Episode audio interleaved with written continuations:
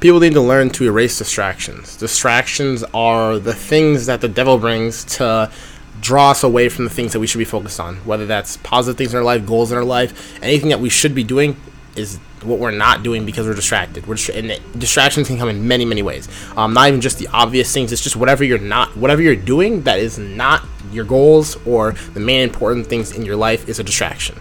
Um, you got to erase the distractions because you don't realize what distractions are distractions until they're gone.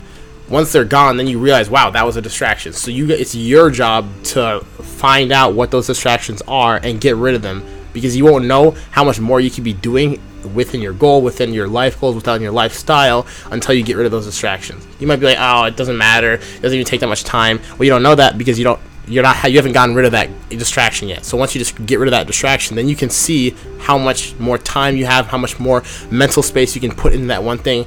Get rid of distractions that are just not important to you.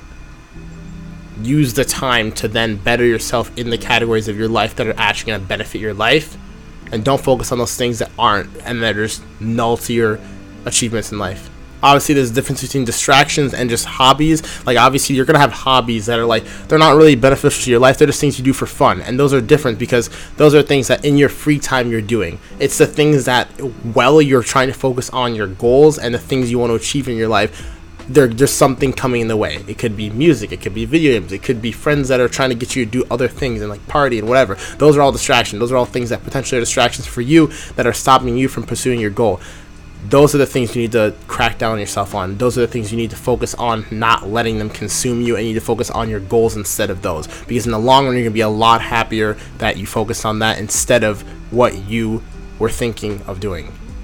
Thank you guys for watching today's video. Make sure to like down below, comment anything you like or dislike about today's video. Also subscribe for more content like this. I love you guys all so much. Peace out.